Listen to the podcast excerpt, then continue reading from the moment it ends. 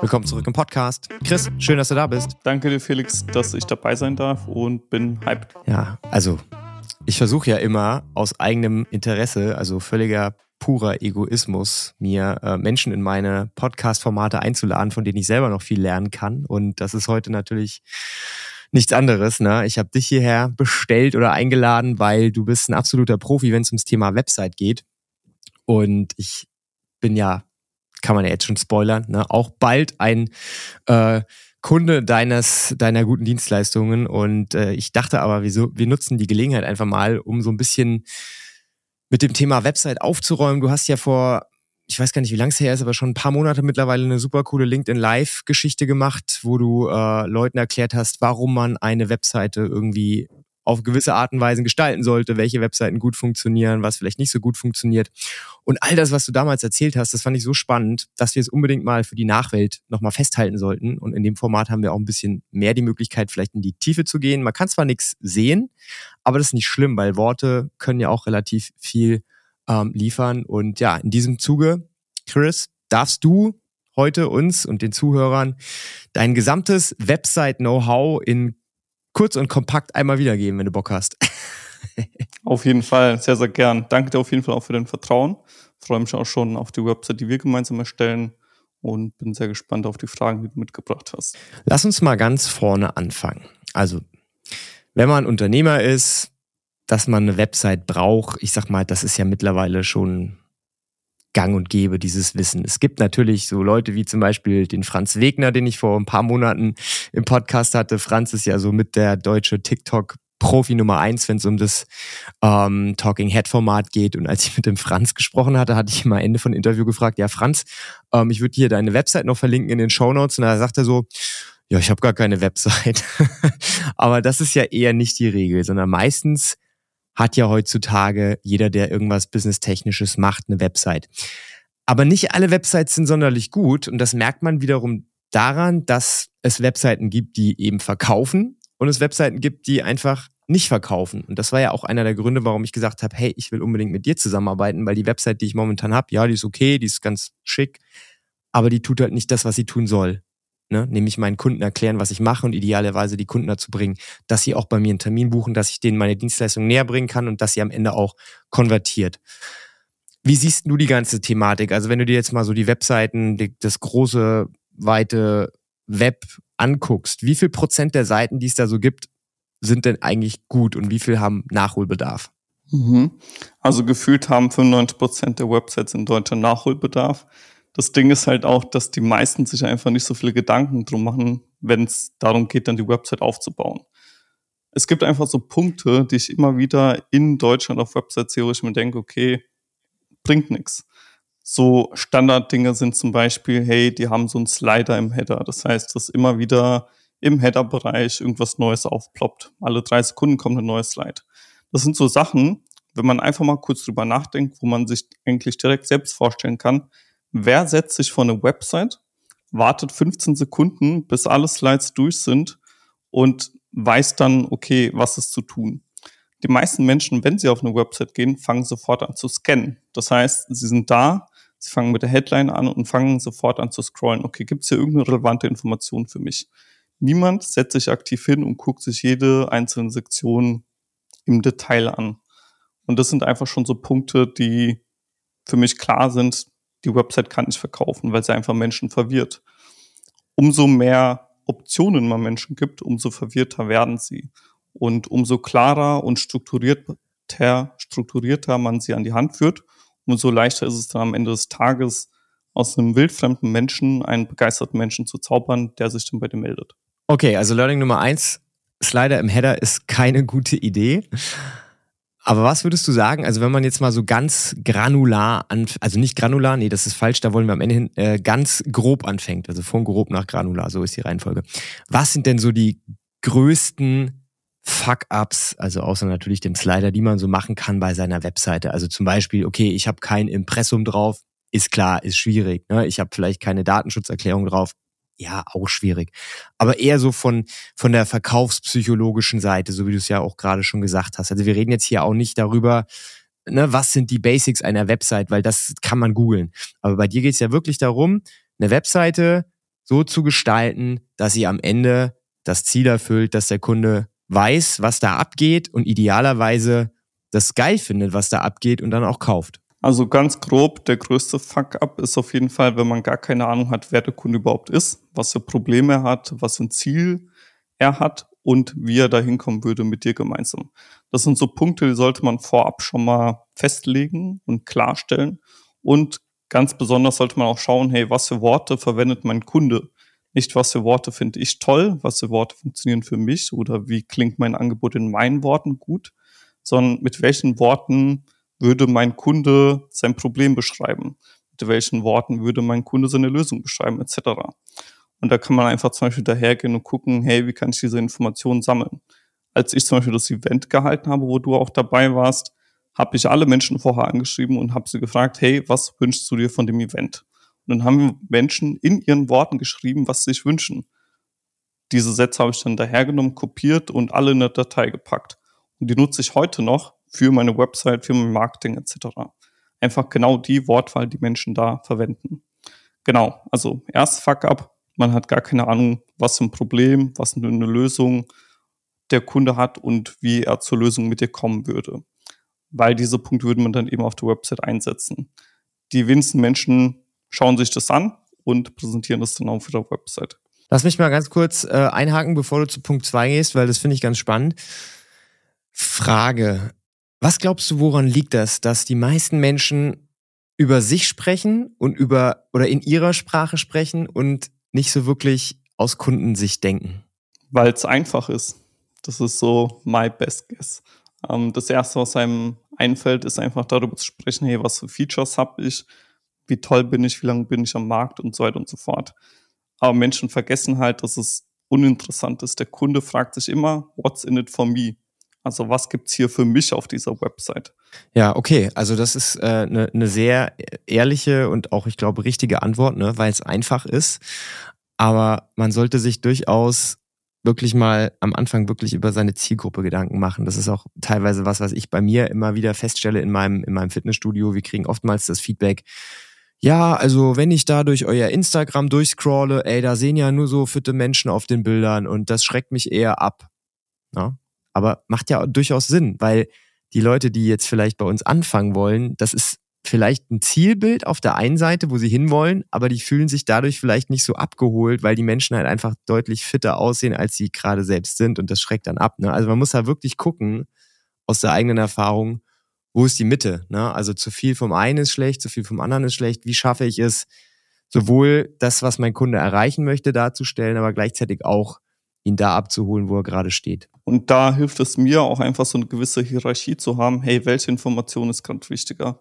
Und grundsätzlich stelle ich immer Kundenmeinungen, Kundeninformationen vor dem, was ich denke, was richtig sein könnte. Am Ende entscheidet immer der Markt und der Kunde, was richtig ist. Macht auch Sinn, ne? Und ich finde, man kann ja auch durchaus gewisse Sachen testen. Ne? Also ich sag mal, wenn du, das ist ja im Marketing gang und gäbe. Ne? Du machst ja irgendwie so A B Tests, wenn du jetzt irgendwie eine neue, neue Kampagne machst oder auf einer Webseite auch. Also bestes Beispiel, was ich immer super finde, ist, wie die Firma SNOCKS das präsentiert. Die haben ja auch ganz oft auf LinkedIn dann teilweise, wo sie Beiträge posten, wir haben jetzt das und das Tool implementiert im Checkout-Prozess und wir haben einen A B Test gemacht und es kam heraus, okay, der Umsatz ist drei Prozent gestiegen. Und das ist halt so geil, wenn man wirklich so schwarz auf weiß sehen kann, okay, ich habe jetzt Stellschraube A gedreht und dann ist Folgendes passiert. Ne? Und ich finde, sowas sollte man vielleicht auch auf einer Webseite ähm, durchaus mal überlegen, wenn ich jetzt mit einer Seite an den Start gehe und ich wundere mich, warum die nicht richtig funktioniert, warum die nicht konvertiert. Vielleicht liegt es daran, dass die Texte nicht so gut sind oder vielleicht, ne? Also vielleicht gibt es gewisse Punkte, die man erstmal ändern kann. Würdest du aber in dem Fall immer direkt alles auf einmal ändern oder würdest du sagen, okay, ich fange jetzt mal mit dem einen an und check das mal ab. Das kommt ganz auf die Besucheranzahl an. SNOCKS hat extrem viele Besucher, dadurch, dass sie sehr bekannt sind und auf vielen verschiedenen Plattformen vertreten sind. Und da ist es so, dass du dann eine Menge an Besuchern hast, keine Ahnung, sagen wir tausend am Tag oder was auch immer, wo du dann sagen kannst, hey, mit einzelnen Tests, die ich über eine gewisse Zeit lang fahre, ein, zwei Wochen, habe ich halt eine so große Sample-Size an Besuchern, wo es ganz klar festzustellen ist, wegen der Menge an Menschen, okay, wenn ich das anpasse, dann kriege ich sieben Prozent mehr an Verkäufen und dann hast du halt eine sogenannte statistische Signifikanz. Sobald du aber weniger Besucher hast, kriegst du diese statistische Signifikanz nicht hin. Da kann es halt sein, dass du dadurch, dass du nicht so viele Besucher hast, kein aussagekräftiges Ergebnis hast. Es kann Zufall sein, dass du mal da mehr hast und da weniger. Das kriegst du halt immer erst raus, wenn du viel, viel mehr Menschen auf die Seite bekommst, wo du es testen kannst. Und um deine Frage zu beantworten, dann ist es nicht so schlimm, wenn du nicht so viel Besuch hast, wenn du mehrere Sachen auf einmal änderst und dann guckst über einen gewissen Zeitraum, wie gut es funktioniert. Umso mehr Besucher du hast, umso granularer sollst du mit den Tests werden. Aber es können wirklich schon die kleinsten Kleinigkeiten einen riesen Unterschied machen. Ich hatte mal einen Kunden, da haben wir zwei Launches gemacht, da hatten wir drei verschiedene Preispakete und bei dem zweiten Preispaket, das hat in den ersten zwei Launches niemand gekauft. Das war so, dass es ein mittlerer vierstelliger Betrag war für das zweite Paket und dass man es direkt über CopeCard buchen konnte. Was wir dann im dritten Launch gemacht haben, war, dass wir von CopeCard auf einen Termin mit der Person gegangen sind. Und dann hat die Person dadurch einen fünfzigtausend Euro extra Umsatz gemacht. Nur, dass wir von CopeCard auf Termin gegangen sind. Ja, krass, ne? Das ist teilweise so... Also Kleinigkeiten, Anführungszeichen, ne? Aber trotzdem, dass es so Stellschrauben gibt, die wirklich, man sitzt davor und dann denkt sich, wieso funktioniert das nicht? Ne? Und dann hast du eben so Mechanismen, die du einfach mal anpasst und dann hat das so einen riesen, riesen Impact. Ne? Also fünfzigtausend Euro ist ja schon jetzt nicht, nicht, nicht wenig, also zumindest mal für jemanden, der selbstständig ist und irgendwie solo selbstständig, so wie ich auch, für dich auch. Ne? Also fünfzigtausend Euro ist ja schon ein relativ großer prozentualer Anteil vom Jahresumsatz. Und äh, da machst du dir halt gleich zweimal Gedanken, wie wichtig es dann ist, dass du versuchst, alle Hebel von Anfang an so umzulegen, dass es eben funktioniert. Genau, richtig. Es können Kleinigkeiten eine riesengroße Wirkung haben. Im Nachgang ist halt immer easy zu sagen, okay, das war das, was die große Wirkung hatte. In dem Moment wussten wir es nicht. Du hast aber vorhin auch ganz schön gesagt, Marketing bedeutet testen. Ich habe mal gehört, Marketing is a fancy word for testing. Marketing und herausfinden, was funktioniert, besteht daraus, dass man die ganze Zeit Sachen testet, immer wieder ausprobiert. Und das ist auch der einzige Grund, wieso ich am Ende des Tages hier hingekommen bin, wo ich gerade bin. Ich habe immer wieder die wildesten Sachen getestet. Am Anfang wollte ich super seriös und professionell sein. Irgendwann habe ich getestet, hey, vielleicht bringe ich mal meine Katzen mit in Content rein. Mach ich heute nicht mehr. Hat aber gut funktioniert. Es hat am Anfang Traction gesammelt. Und es sind einfach so Sachen, immer wieder ausprobieren, herausfinden, was funktioniert und damit dann weiterarbeiten. Du hast ja über das Thema Besucheranzahl auf Seiten gesprochen.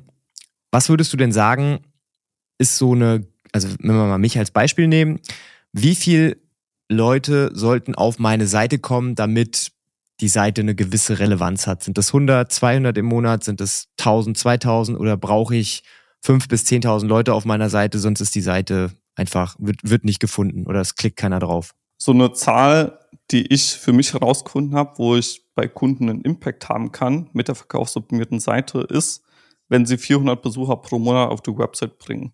Das ist auch so eine Zahl, die ich mittlerweile in meinem Marketing verwende, wo ich sage, hey, du sollst entweder vierhundert Besucher pro Monat auf die Website bekommen oder fünftausend Impressionen pro Beitrag auf Social Media et cetera, weil ich dann weiß, diese Person hat eine Reichweite, die sie auf die Website bringen kann. Und mit dieser Reichweite, mit der Anzahl an Besuchern, können wir Anpassungen vornehmen, wo sie dann auch einen Unterschied merken, wo sie dann auch wirklich Anfragen bekommen. Alle Kunden, die ich auch hatte, die unter diesen vierhundert Besuchern waren, hatten geile Websites, klar. Aber es ist dann halt eben schwierig zu sagen, okay, bringt es überhaupt was, wenn sie verkaufsoptimiert ist? Umso weniger Besucher man hat, umso unwahrscheinlicher ist es, dass sich Menschen einen Termin buchen. Und vierhundert Besucher pro Monat ist auf jeden Fall eine Zahl, wo es Sinn macht. Damit der Otto-Normalmensch, der jetzt hier zuhört, weiß, wie er das checken kann, wo, wo sieht man seine Besucherstatistiken oder generell bei der Webseite? Also ich meine, bei Instagram und Co. ist es in der App relativ easy. Ne? Da siehst du, okay, bei LinkedIn, ich habe so und so viele Impressionen, aber wenn ich jetzt eine Webseite habe, wie kriege ich das hin, dass ich das mal abchecken kann? Das ist immer ganz unterschiedlich, kommt ganz drauf an, wie die Website erstellt ist. Also ich glaube, so Sachen wie Ionos, Squarespace und WordPress, da kann man das direkt irgendwo im System sehen, wie viele Besucher auf die Website kommen. Ich persönlich nutze für mich und meine Kunden Matomo Analytics. Das ist einfach ein Analytics-Programm, das uns dann hilft zu sehen, hey, so und so viele Besucher waren drauf, die machen das und das. Und das habe ich dann separat auf meinem Server laufen und mit den ganzen Websites meiner Kunden verbunden. Okay, cool. Also erstmal abchecken, wird die Seite überhaupt gefunden, aufgerufen? Wenn ich jetzt merke, okay, fuck, ich habe irgendwie nur hundert bis zweihundert Besucher pro Monat, woran könnte das liegen? Liegt das an Suchmaschinenoptimierung oder liegt das daran, dass ich vielleicht, wenn ich auf LinkedIn aktiv bin, die Webseite nicht richtig auch einbinde, zum Beispiel meine Posts oder mein Profil? Also woran könnte das liegen? Genau, es könnte die verschiedensten Gründe haben, aber jetzt um die, um auf die Punkte einzugehen, die du gerade konkret genannt hast. Ich bewege mich sehr viel auf Social Media und arbeite mit vielen Kunden zusammen, die primär über Social Media Besucher auf die Website bekommen. Und das sind so Punkte, wo man sagen kann, hey, wenn du deine Website nicht unter jedem Post verlinkst, dann ist die Wahrscheinlichkeit natürlich sehr viel kleiner, dass jemand auf deine Website kommt. Und wenn man sie vor allem auch nicht mit Grund verlinkt, dann ist die Wahrscheinlichkeit noch kleiner. Es bringt halt nichts, daherzugehen und zu sagen, hey, hier ist meine Website, geh da mal drauf. Die Wahrscheinlichkeit, dass jemand anklickt, ist halt extrem gering. Wenn du aber jetzt jemandem konkret sagen kannst, hey, auf dieser Website findest du sieben Fehler, die du vermeiden kannst, damit du mehr Leads bekommst durch deine Website. Hier ist der Link und dann steht am Ende noch slash sieben Fehler drin. Dann ist die Wahrscheinlichkeit halt extrem hoch, dass Menschen draufklicken. Einfach, weil man ihnen einen konkreten Grund gibt, wieso es Sinn macht, die Website zu besuchen. Ein Grund führt immer eher dazu, dass Menschen auf eine Website klicken. Weil, wie vorhin schon erwähnt, sie fragen sich immer wieder, what's in it for me? Wie wichtig findest du es generell, dass Menschen aus Social Media heraus auf deine eigene Plattform wechseln, also zum Beispiel auf einen Blog oder auf eine Webseite von dir? Ich finde es persönlich extrem wichtig. Ich sehe halt einfach verschiedene Ebenen, die ein Mensch durchgeht, bis er am Ende des Tages kauft. Und für mich ist so die oberflächlichste Ebene, hey, ich habe deinen Post gesehen, habe mir ihn durchgelesen. Danach geht es weiter mit, hey, ich habe mir ein paar mehr von deinen Posts durchgelesen. Dann kommt, hey, ich war auf deiner Website und habe mich tiefergehend über das Thema informiert. Dann kommt vielleicht, hey, ich habe mich für deinen Newsletter eingetragen und verfolge jetzt schon seit drei, vier Wochen, wer weiß, vielleicht noch länger, was du machst. Dann kommt irgendwann die Ebene, hey, ich verfolge dich schon drei Monate, ich finde es extrem geil, was du machst, lass uns zusammenarbeiten. Dann kommt der Call. Und deswegen finde ich es auch extrem wichtig, Menschen halt eben durch die verschiedenen Ebenen zu begleiten. Von Social Media auf die Website, in dein Newsletter, in deinen YouTube-Kanal, wo sich auch nochmal tiefergehende Infos holen können und so weiter und so fort. Das sorgt einfach dafür, dass Menschen dir extrem vertrauen und am Ende auch sehr viel wahrscheinlicher kaufen, weil auch eine der wichtigsten Verkaufsoptimierungssachen generell auf Websites ist, stellst du das, was du machst, so dar, dass die Menschen dann auch deutlich eher vertrauen. Merken sie dadurch, was du machst, dass andere Menschen einen Erfolg dadurch haben. Und kannst du es auch geil und authentisch darstellen. Wie wichtig ist für dich das Thema Testimonials auf der Webseite? Immens wichtig. Also ohne Testimonials ist die Wahrscheinlichkeit, dass eine Website verkauft, sehr, sehr viel geringer. Wenn man gerade am Anfang ist und einfach gar keine Testimonials hat, bin ich auch immer so jemand, der dahergeht und sagt, hey, such dir Testkunden, sammel die ersten Testimonials und pack sie dann auf die Website. Es gibt nichts, was Menschen mehr überzeugt, als zu erfahren, dass ein Mensch, ein anderer, irgendwo vorher mal war, ein ähnliches Problem hatte, einen gewissen Weg gegangen ist und dann später durch die Zusammenarbeit mit der Person dann herausgefunden hat, hey, es gibt eine Lösung dafür. Und ich habe es gelöst. Und ich habe jetzt ein anderes Leben dadurch. Und das ist halt genau das, was Menschen dann eher zum Kauf bewegt. Es muss nicht immer lebensverändernd sein, aber es sollte schon einen positiven Einfluss gehabt haben. Ja, Thema Testkunden ist super. Hier würde ich auch wieder den Franz Wegner anbringen, weil Franz hat das damals auch so gemacht, bevor er jetzt so durch die Decke gegangen ist und quasi, ne, er, der, pff, gefühlt jeder zweite Post, der irgendwie mit Hashtag TikTok ist, ist irgendwie von Franz oder einem seiner mittlerweile, keine Ahnung, wie viele Mitarbeiter er hat. Auf jeden Fall hat er ja auch am Anfang Folgendes gemacht. Er ist da hingegangen, hat gesagt, hey, hier, ich bringe zehn TikTok-Accounts in dreißig Tagen auf tausend Follower. Das war so sein Claim. Und da haben sich super viele Leute beworben. Und dann hat er das durchgezogen, also das war, keine Ahnung, insane. Der ist, glaube ich, überall auch hingefahren, vor Ort, hat das immer selber abgedreht, hat die alle bearbeitet, also völlig geisteskrank.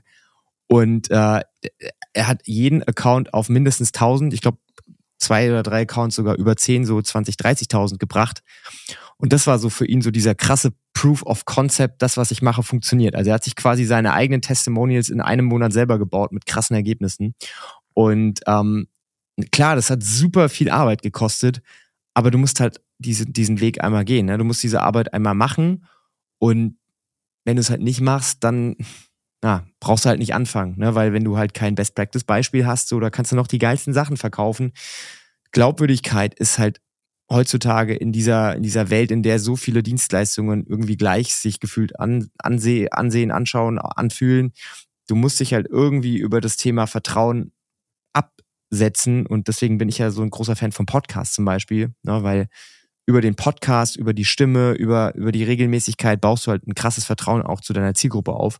Und wie viele Leute habe ich, die zu mir kommen und sagen, ey, ich höre schon seit so und so lang deinen Podcast, ey, sau cool. Und ne, das ist halt für mich so mein Medium, meine Art, Testimonials zu machen. Und ich finde das extrem wichtig auch. Absolut. Und ich finde, man bringt das Vertrauen ja nicht nur bei dem Fremden dann rüber, sondern man hat dann auch Vertrauen in sich selbst, weil man sich dann eben immer wieder bewiesen hat, das, was ich mache, funktioniert. Und ob man etwas mit einer gewissen Confidence sagt oder eben nicht, macht einen riesen Unterschied, egal ob im Marketing, im Gespräch mit dem potenziellen Kunden, im Podcast oder wo auch immer.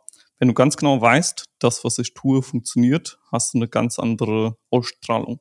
Ja, absolut. Also das ist wirklich auch für mich so einer der krassesten Gamechanger überhaupt gewesen durch das Podcasting. Ich mache das jetzt seit über vier Jahren und am Anfang, als ich angefangen habe, wenn ich jetzt mal so zurückspule, ich konnte halt kein Gespräch führen. Ne? Also ich habe halt wirklich dauerhaft mein Gegenüber unterbrochen. Ich habe super viele A Ms benutzt. Also es war wirklich eine Katastrophe. Und mittlerweile bin ich halt relativ solide und mache das halt auch ohne großartig drüber nachzudenken. Und das merkst du halt bei so vielen Situationen im Alltag auch. Egal, ob es ein Verkaufsgespräch ist, wo ich einfach genau weiß, okay, das ist mein Redeanteil, das ist der Redeanteil vom Gegenüber. Jetzt solltest du was sagen, jetzt solltest du die Klappe halten. Und dieses, diese, ja, diese... dieses Gefühl, einfach diese Ausstrahlung, das ist halt auch fucking Übungssache. Ne? Und je öfter du es halt übst, desto besser wird's halt. Und dementsprechend ist ja auch mein Claim wirklich, mach einen eigenen Podcast. Du kriegst so viel Übung in so vielen verschiedenen Bereichen. Das kann dir keiner mehr wegnehmen. Absolut. Das habe ich für mich durch Videos entdeckt. Ist am Ende ja auch nicht wirklich viel anders, außer dass es halt noch ein bisschen mehr Anspruch an äh, Qualität hat als beim Podcast. Aber am Ende such dir ein Medium einfach, wo du regelmäßig Wiederholung, Wiederholung, Wiederholung machen kannst, ohne dass du dauerhaft jemanden vor dir brauchst. Also das ist wirklich eine absolute Empfehlung. Bin ich voll bei dir. Wir haben jetzt einen relativ großen Bogen gespannt. Wir haben ja angefangen mit den größten Fuck-Ups und du hast ja einen großen Fuck-Up genannt. Fallen dir noch weitere Punkte ein, so jetzt, wo bei dir die Alarmglocken losgehen, wenn du jetzt auf eine Webseite drauf gehst? Also wenn wir noch auf was Grobes eingehen, ist es auf jeden Fall, dass man sich nicht Gedanken darüber gemacht hat, wie man Menschen durch eine Website führt. Die meisten Menschen klatschen eine Website zusammen, sagen, hey, das wäre gut, das wäre gut, das wäre gut, das wäre gut. Sie machen sich aber nie Gedanken darüber, was für einen Weg könnte dieser Mensch auf dieser Website gehen, um zu Ziel X Y Z zu gelangen. Die meisten Menschen, mit denen ich zusammenarbeite, haben eben das Ziel der Terminbuchung, Newsletter-Eintragung, Vertrauen gewinnen, was auch immer. Und dahingehend sich einfach mal zu überlegen, okay, wie führe ich diesen Menschen von A nach B, ist schon ein riesen Gamechanger. Genau, das zu dem Groben. Ansonsten, was mir noch so an Kleinigkeiten eingefallen ist, ist auf jeden Fall, man packt überhaupt keine C T As auf die Website. Also man hat vielleicht ein C T A. So eine Grundregel, die ich Menschen mitgebe, ist, hey, schau, dass du nach jeder Sektion ein C T A hast. Eine Sektion ist quasi ein Abschnitt auf der Website. Dann C T A übrigens, Call to Action, ja, wir müssen ja immer bedenken, dass der Zuhörer potenziell keine Ahnung hat, wovon wir sprechen, ne? Deswegen so einfach wie möglich. Also C T A ist ein Knopf, da kannst du draufdrücken und dann passiert was. Absolut, guter Punkt, danke dir. Ähm, genau, ansonsten so Sachen wie, hey, man hat halt eben kein C T A in Sektionen. Man sollte schauen, dass man in jeder Sektion mindestens einen hat. Das ist so meine grobe Empfehlung dahingehend. Natürlich macht es auch mal Sinn, eine Sektion da auszulassen. Aber im Grunde genommen muss man halt immer bedenken, wie du es auch gerade so schön gemacht hast. Du hast ja jetzt gerade ein Wort erklärt für Menschen, das Menschen potenziell nicht verstehen. Wenn wir eine Website erstellen, das ist auch wieder so ein Grundsatz, wollen wir davon ausgehen, dass Menschen D A Us sind. Also D A Us. Dümmste anzunehmende User. Und für diese dümmsten anzunehmenden User, was überhaupt nichts Schlimmes ist, jeder könnte der sein, das kann auch ich sein, wollen wir einfach nur dafür sorgen, dass sie alles so einfach wie möglich haben. Und wenn wir Ihnen immer wieder den C T A präsentieren mit jeder Sektion, geben wir Ihnen auch gleichzeitig die Möglichkeit, sich wieder daran zu erinnern, hey, hier kann ich ja einen Termin bei Chris, bei Felix oder wo auch immer buchen. Und das erleichtert dann die Wahrscheinlichkeit, dass ich auch einen Termin buchen. Ja, das mit den dümmsten anzunehmenden Usern, das ist ja im Prinzip auch wieder so ein Thema. Das erfordert dann ja auch so die Skills desjenigen, der sich das Wording und generell das Design der Website überlegt, ne? Weil Fachdeutsch, Fachenglisch, das kann ja jeder. Ne? Aber das so darzustellen, dass das wirklich quasi meine Oma oder ein fünfjähriges Kind versteht im, im Ernstfall, das ist halt die große Kunst. Und das erfordert auch, oder das zeigt auch wirklich, dass du ein Experte bist in dem, was du tust, wenn du es wirklich schaffst, dein Wissen und deine Sprache in etwas zu übersetzen, dass es wirklich jeder verstehen kann. Genau, das ist auch so ein Thema, wo Kunden auf mich auch immer zukommen, wo sie dann super glücklich sind, dass ich überhaupt keine Ahnung von ihrem Thema habe, weil ich dann jemand bin, der durch ihre Texte gehen kann und sagen kann, hey, das macht überhaupt keinen Sinn, das verstehe ich nicht, passt das mal an, mach das mal einfacher, das ist viel zu komplex und so weiter und so fort. Es gibt, glaube ich, ganz, ganz viele weitere Punkte noch, die man hier anbringen könnte, weil das Thema Website, ich, auch wenn es, es ist ja jetzt für den Laien super komplex, der keine Ahnung davon hat, aber für dich, so wie du es ja auch gerade geschildert hast, im Prinzip ist es ja logisch und systematisch und universell, egal ob du jetzt ein Fitnesscoach bist oder ob du ein Copywriting-Coach bist oder ob du keine Ahnung was. Die Logik, da geht es ja jetzt nicht um das Fachwissen an sich, sondern da geht es ja darum, wie schaffe ich es psychologisch gesehen, meinen Gegenüber da abzuholen, wo er steht und dahin zu bringen, wo er gerne hin möchte. Und dementsprechend glaube ich, wenn man das einmal gecheckt hat, dann macht es auch für, für deine Kunden oder für generell für jeden Sinn, der sich darüber Gedanken macht, eine eigene Website zu bauen. Und ähm, das finde ich total spannend, weil im Prinzip beim Podcasting ist es ja genau das Gleiche. Wenn ich podcaste, dann versuche ich immer eins zu schaffen, ne? Vertrauen meinem Gegenüber aufzubauen. Und ob ich über Sport spreche oder ob ich Podcaste oder Webseiten oder keine Ahnung, welche Themen habe, ich möchte immer, dass mein Gegenüber mit mir cool ist oder mit dir cool ist. Und das macht's auch so spannend, weil wir dadurch ja so super viele Einblicke in unterschiedliche Branchen bekommen, von denen wir selber keine Ahnung haben. Und mich freut es jedes Mal, weil ich gehe aus jedem Gespräch raus und weiß ein bisschen mehr und lerne neue Leute kennen. Und ich glaube, das wird dir genauso gehen, oder? Absolut. Das ist auch so ein Ding, was mich potenziell Kunden immer wieder fragen. Hey Chris, funktioniert das überhaupt in meiner Branche? Das Einzige, was ich immer dazu sagen kann, arbeiten Menschen in deiner Branche? Und wenn ja, dann funktioniert's. Wenn man Menschen abholen will, also durch die verkaufsoptimierten Seiten, führe ich sie ja anhand von Verkaufspsychologie durch die Seite. Und ob ich jetzt in Verkaufspsychologie, wie du es gesagt hast, ein Fitnessstudio verpacke oder einen Copywriter, ist am Ende des Tages egal. Weil der Mensch wird von beiden Sachen rein psychologisch abgeholt werden. Ach ja, es ist so schön, wenn man mit Leuten sprechen kann auf Augenhöhe. Auch wenn ich jetzt im Thema Website nicht so tief drin bin, aber ich sag mal, das Thema Psychologie der Menschen, das finde ich auf jeden Fall spannend und da habe ich auf jeden Fall die letzten Monate und Jahre sehr, sehr viel mitbekommen und ja, ich durfte ja, wie gesagt, feststellen, dass meine Seite auch Nachholbedarf hat. Wenn ich das jetzt nicht gelernt hätte die letzten Jahre, dann würde ich das wahrscheinlich gar nicht äh, sehen, das große Problem. Und das ist super cool, dass wir uns kennengelernt haben. Auch super cool, dass wir diese regionale Nähe zueinander haben, weil das, ne, muss man ja dazu sagen, wir wohnen ja nicht mal eine Stunde auseinander, waren sogar letztens essen. Und das ist so schön, wenn man die Leute, mit denen man dann auch zusammenarbeitet, auch mal in Live und in Farbe erleben kann. Und ja, Chris, also ich weiß ganz genau, dass unsere Webseite, die wir zusammen bauen, dass das auf jeden Fall ziemlich cool wird und ähm, dass es ein mega geiles Projekt ist, wo ich mich auch schon richtig drauf freue. Und ich glaube auch jedem da draußen, der auf dem Weg ist, sich da drüber Gedanken zu machen oder der jetzt vielleicht schon weiß, er braucht eine neue Webseite, dass er mit dir da den perfekten Ansprechpartner hat. Würde mich sehr, sehr freuen, wenn die Person sich schon bei mir meldet, klar. Wenn jetzt jemand sagt, ey geil, neue Webseite, Chris, klingt sympathisch, wie erreicht man dich am besten? Am besten über meine Website. Also krisnetics punkt com, genau.